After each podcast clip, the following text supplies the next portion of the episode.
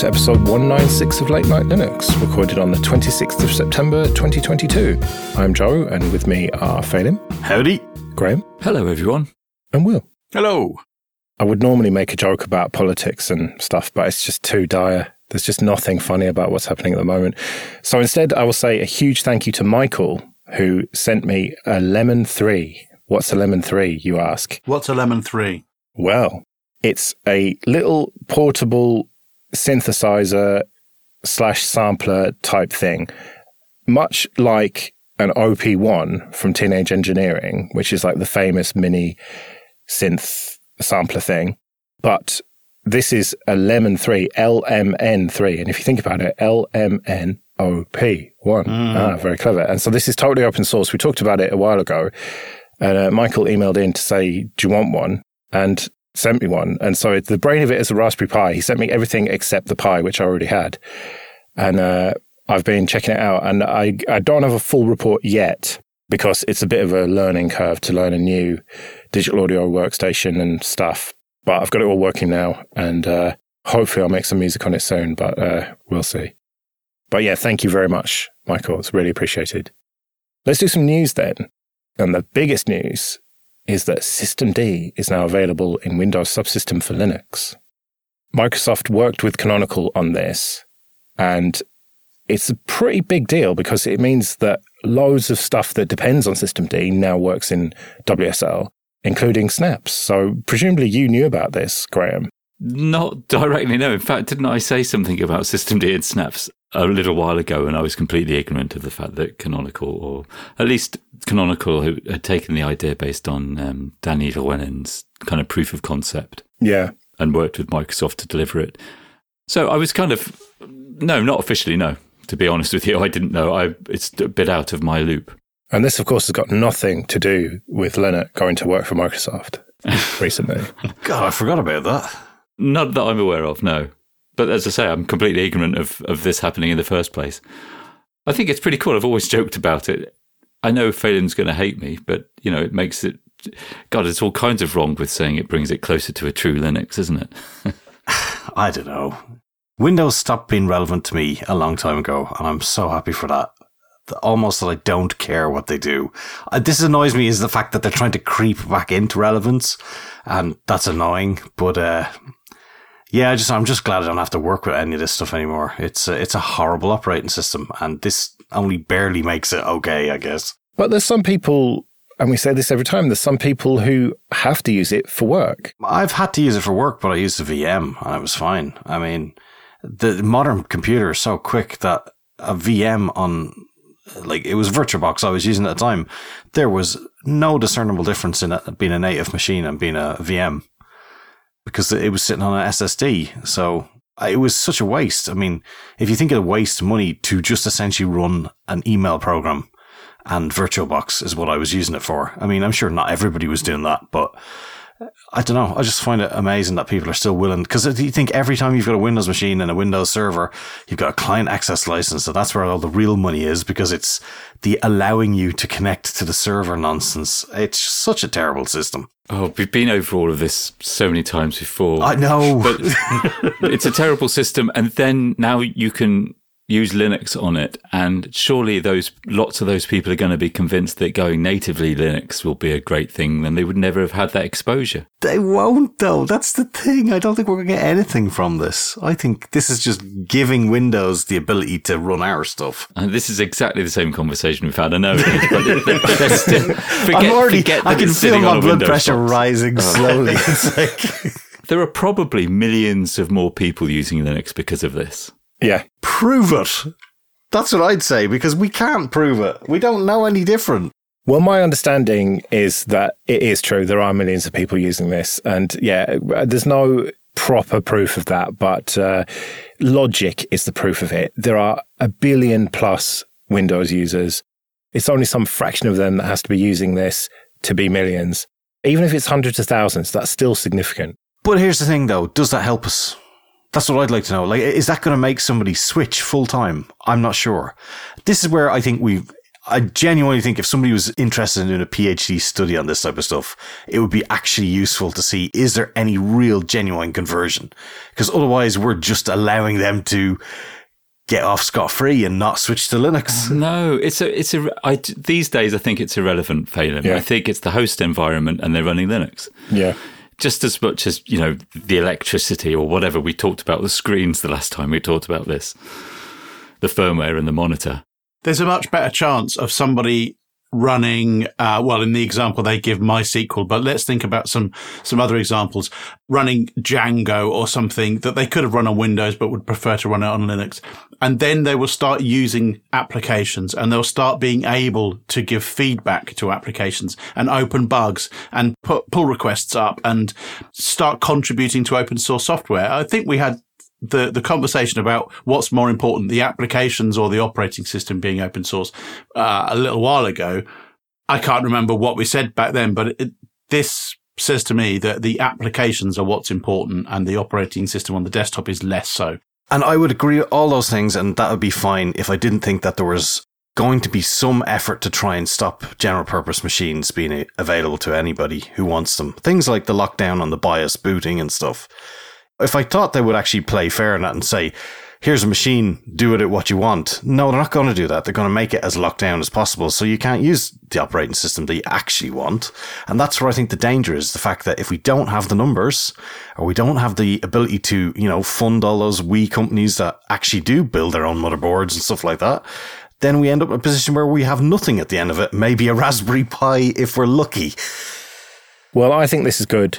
I think that making it more functional is good because if someone is going to make a conscious choice to use WSL, then that necessarily means that they don't want to use Linux on the desktop.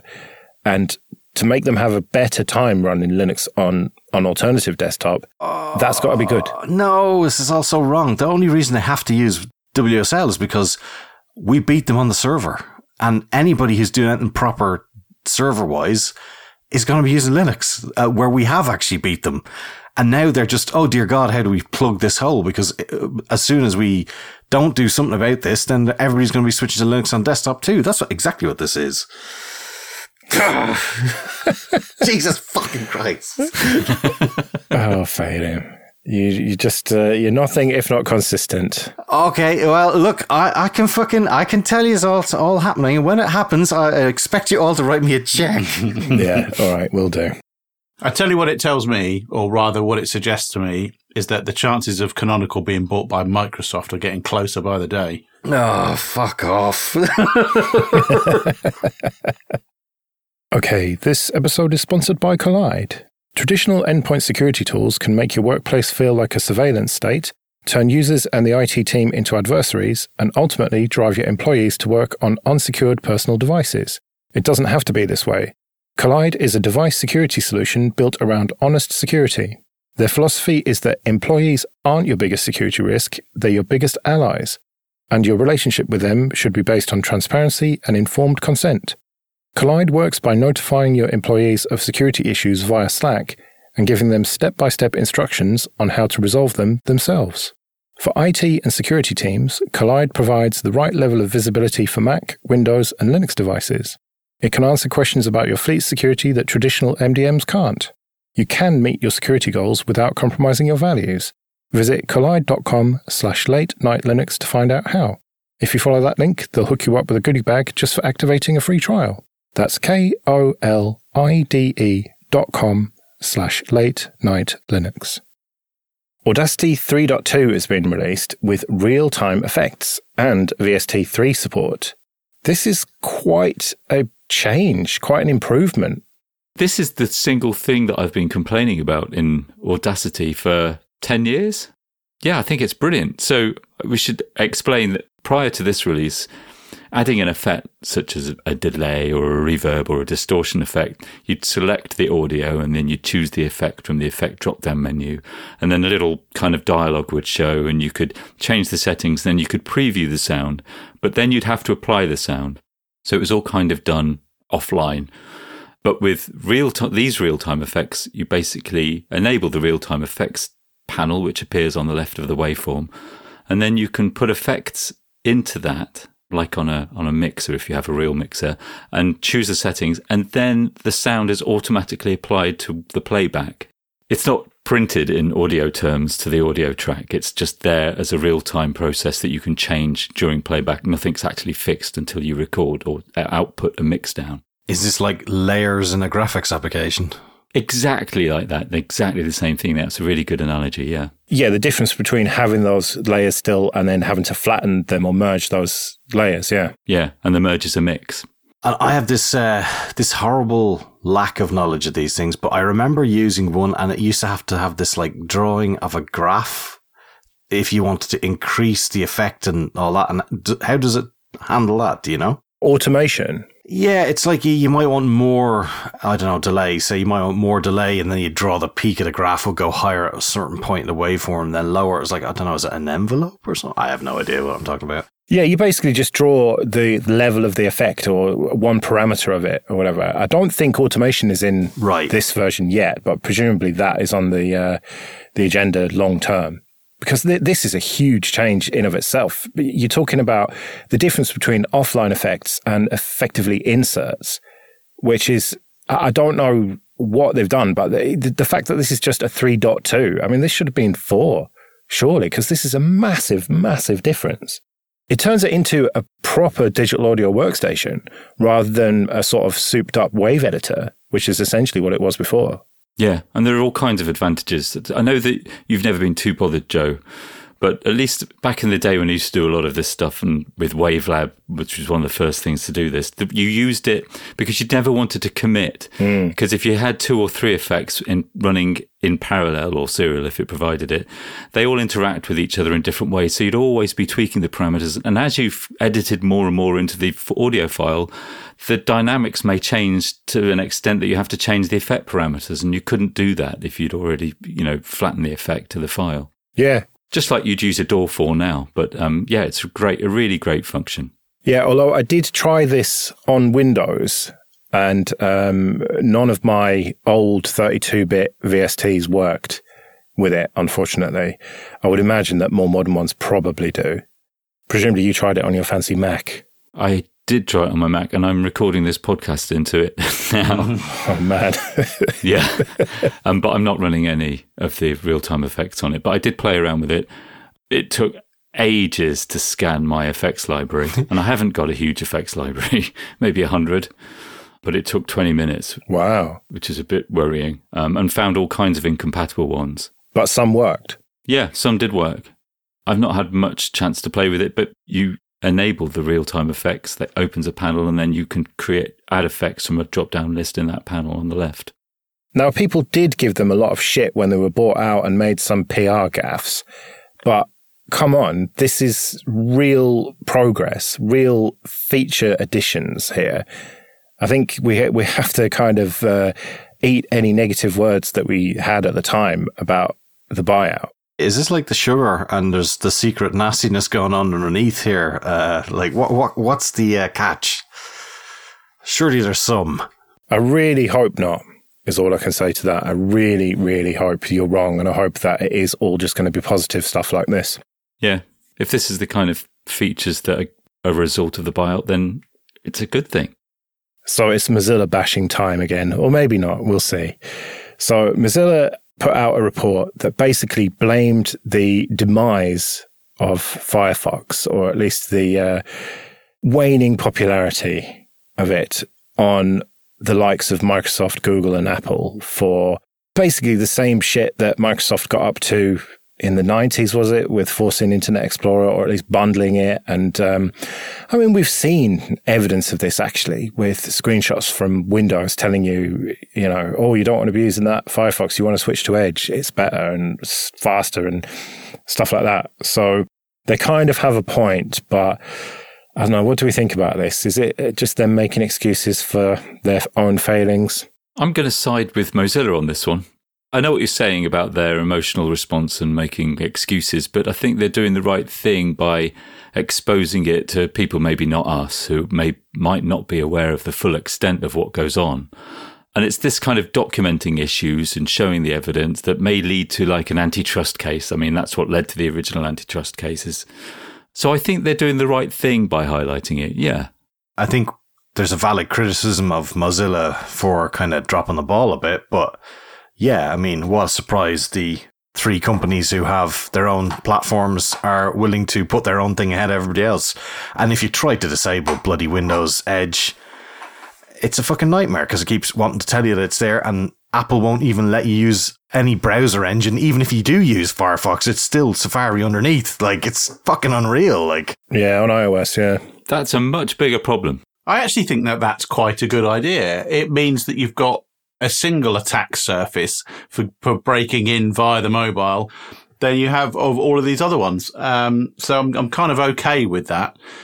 What concerns me most is that last time we went through this rigmarole and the antitrust campaigns found in favor of Firefox, look what happened. Fuck all. No, we got the browser ballot. That was amazing and really successful. There needs to be an antitrust ban hammer and it just smashes through the front of Microsoft. But I've talked about this before. Uh, a friend of mine, no longer with us sadly, but um, I set him up with Firefox and then told him the importance of doing his software updates. This was on Windows XP years and years and years ago. And um, one day I went round to his for a drink or whatever, and uh, he was using Chrome. I said, oh, "What's all this?" "Oh yeah, it was uh, an update." And that's because you go to Google, or at least back then you went to Google in another browser, and it would say download Chrome. And they made it sound like it was just something that you should do. They used that invaluable advertising space on the Google homepage to force people, or not force people, but uh, get people, let's say, to use Chrome. And um, here we are. But it's sort of is Mozilla's fault as well for taking their eye off the ball, fucking around with the phone, for example. Absolutely. Uh, That's what I was saying. Like, it, like you want to give them a kicking, but also, I mean, they're not wrong, but really did they drop the ball as well? And they had so much money. They had all that Yahoo money, like a billion dollars. And what have they got to show for it? Fuck all. Yeah. Yeah, this was a huge challenge for them. And they just didn't stand up to it. They had the money, they had the resources, they had the engineering talent, but somehow they just didn't deliver. And it just feels like excuses to me. I mean, you're right. We didn't want to go down mm. this road. Let, us say legitimate excuses. Like it, it caused a huge problem for them. It was a huge challenge and it made it so it was incredibly hard. And so you can almost forgive them. Maybe you can forgive them for the failings that resulted from that huge challenge, that huge problem. But just because something's really, really hard doesn't mean it's impossible. yeah. And you do get the feeling that they knew this was going to happen years ago. And so they didn't really bother. Well, we all saw it coming. I remember when Chrome came out and I knew straight away, yeah, this is going to be huge. They must have known that, yeah.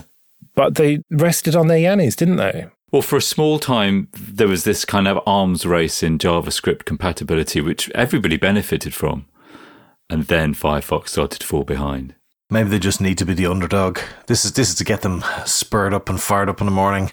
Well, maybe, and maybe the publicity of a big antitrust case might be the publicity that they need to actually get back into people's heads as an idea that you can use Firefox. Because I would imagine that there's a lot of people out there that have just forgotten about it. What would be nice if that whole antitrust mechanism was quicker? That they could just say, okay, we see what you're doing here, just stop. And this is how you should do it. Like, you know, when those ads came out, like you used to see it when you used to search on Google in a Firefox browser would say, you should use Chrome. It's like, well, of course, people who might fall for that would easily do so. And yeah, there needs to be something that can just step in quick because it, it all moves so fast. I mean, it's just a quick tweak to a web page and then you're, you're up to shenanigans and they can tweak it back. I know, but what you're talking about is legal process, and legal process happens slowly for a reason because it shouldn't be rushed. Because in this case, it seems like it's an obvious thing from our point of view that, yeah, you've, you got to just fix this instantly. But as with any legal process, it needs to be carefully considered and you can't rush into things. So uh, I, I take your point, but I think you've got to be careful with rush decisions. Cattle prods, that's what we need. Okay, this episode is sponsored by Linode. Go to linode.com slash late night Linux, support the show, and get $100 free credit. From their award winning support, offered 24 7, 365 to every level of user, to ease of use and setup, it's clear why developers have been trusting Linode for projects both big and small since 2003. Deploy your entire application stack with Linode's one click app marketplace, or build it all from scratch and manage everything yourself with supported centralized tools like Terraform. And check out their managed MySQL, Postgres, and MongoDB databases that allow you to quickly deploy a new database and defer management tasks like configuration, managing high availability, disaster recovery, backups, and data replication. Simple and fast to deploy with secure access, their flexible plans include daily backups. So go to linode.com slash late night Linux, create a free account, and you'll get $100 in credit and support the show.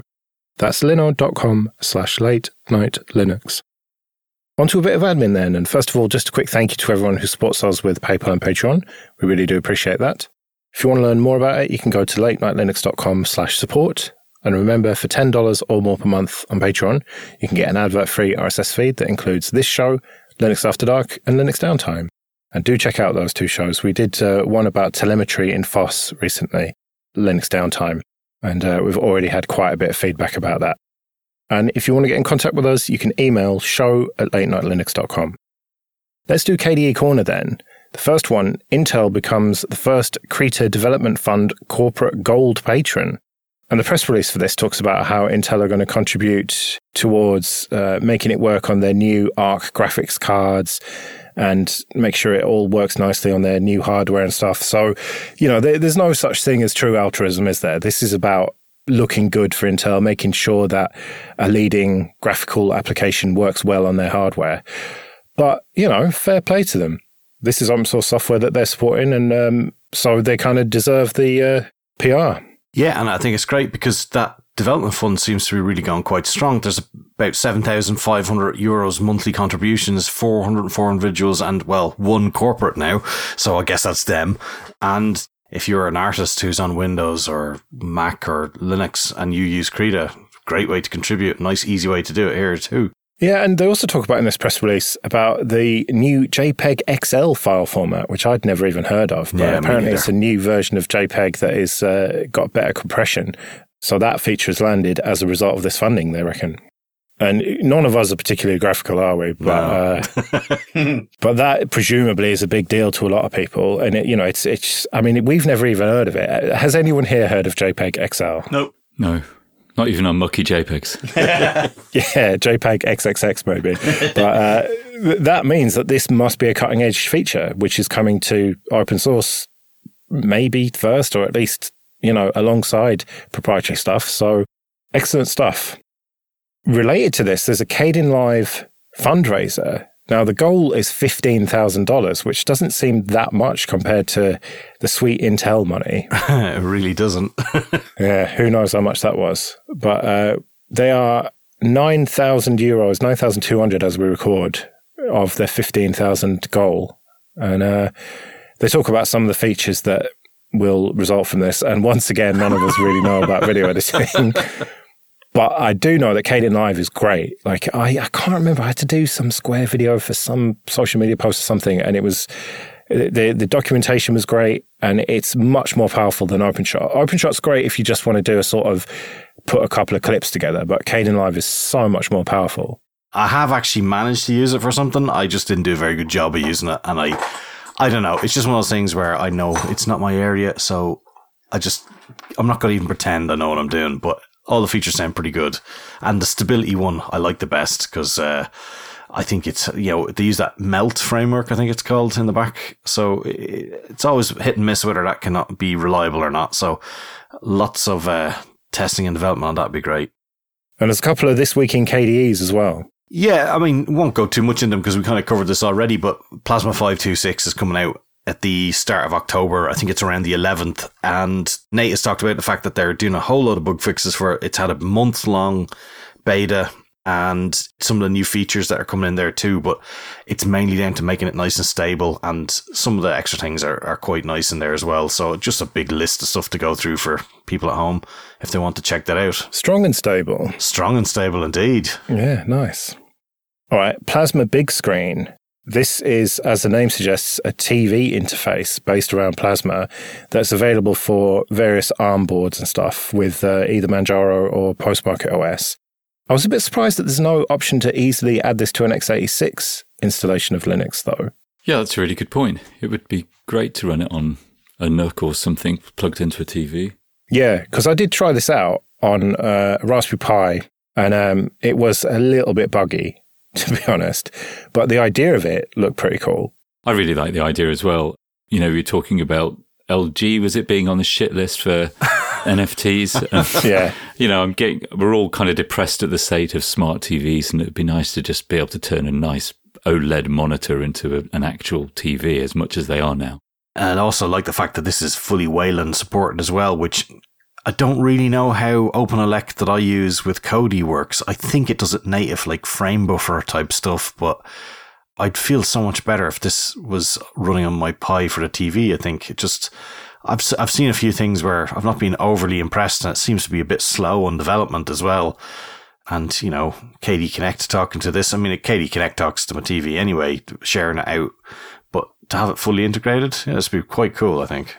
Oh yeah, and it's front and center KDE Connect. It's right there on the. Well, it's not really a desktop, is it? But the the home screen or whatever you want to call it.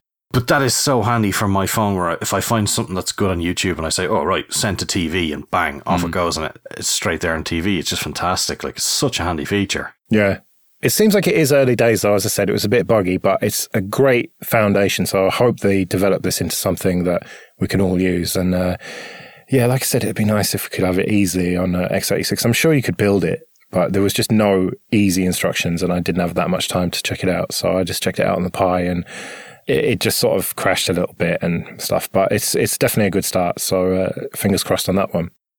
So a new version of KDE Neon is imminent and it's going to be based on Ubuntu 2204 and they have to decide what they're going to do about Firefox. Do they just ship it as a snap and ship the uh, ISOs soon or do they wait a little bit longer and sort it out properly? And so there's a Twitter poll that's had 700 votes so far, and it's about 75 25 in favor of not using Snap. Shock horror. It's been fairly stable percentage wise as well, even though the numbers have shot up from the 11 people that had already voted it when I went to vote on it. yeah, I voted not Snap, even though it's, I don't really care.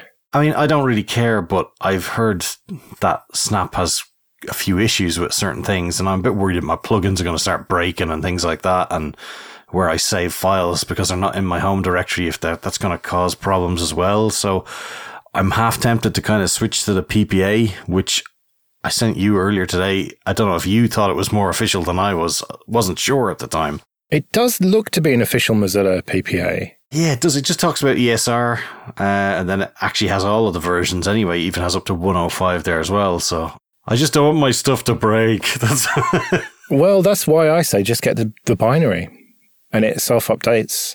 Just change your shortcuts to it. just get the, the tarball. You know, that's what I've been doing on 2204 systems. An overwritable binary in your home directory. what could go wrong? Nothing could go wrong. It's all fine. yeah, just 777 it. It'll be oh, fine. Magic. Might just do that to be home whole directory while I'm at it. Like, yeah, why not? Cool. right, well, we better get out of here then. We'll be back next week when we'll have all sorts to talk about. But until then, I've been Joe. I've been Phelim. I've been Graham. And I've been Will. See you later.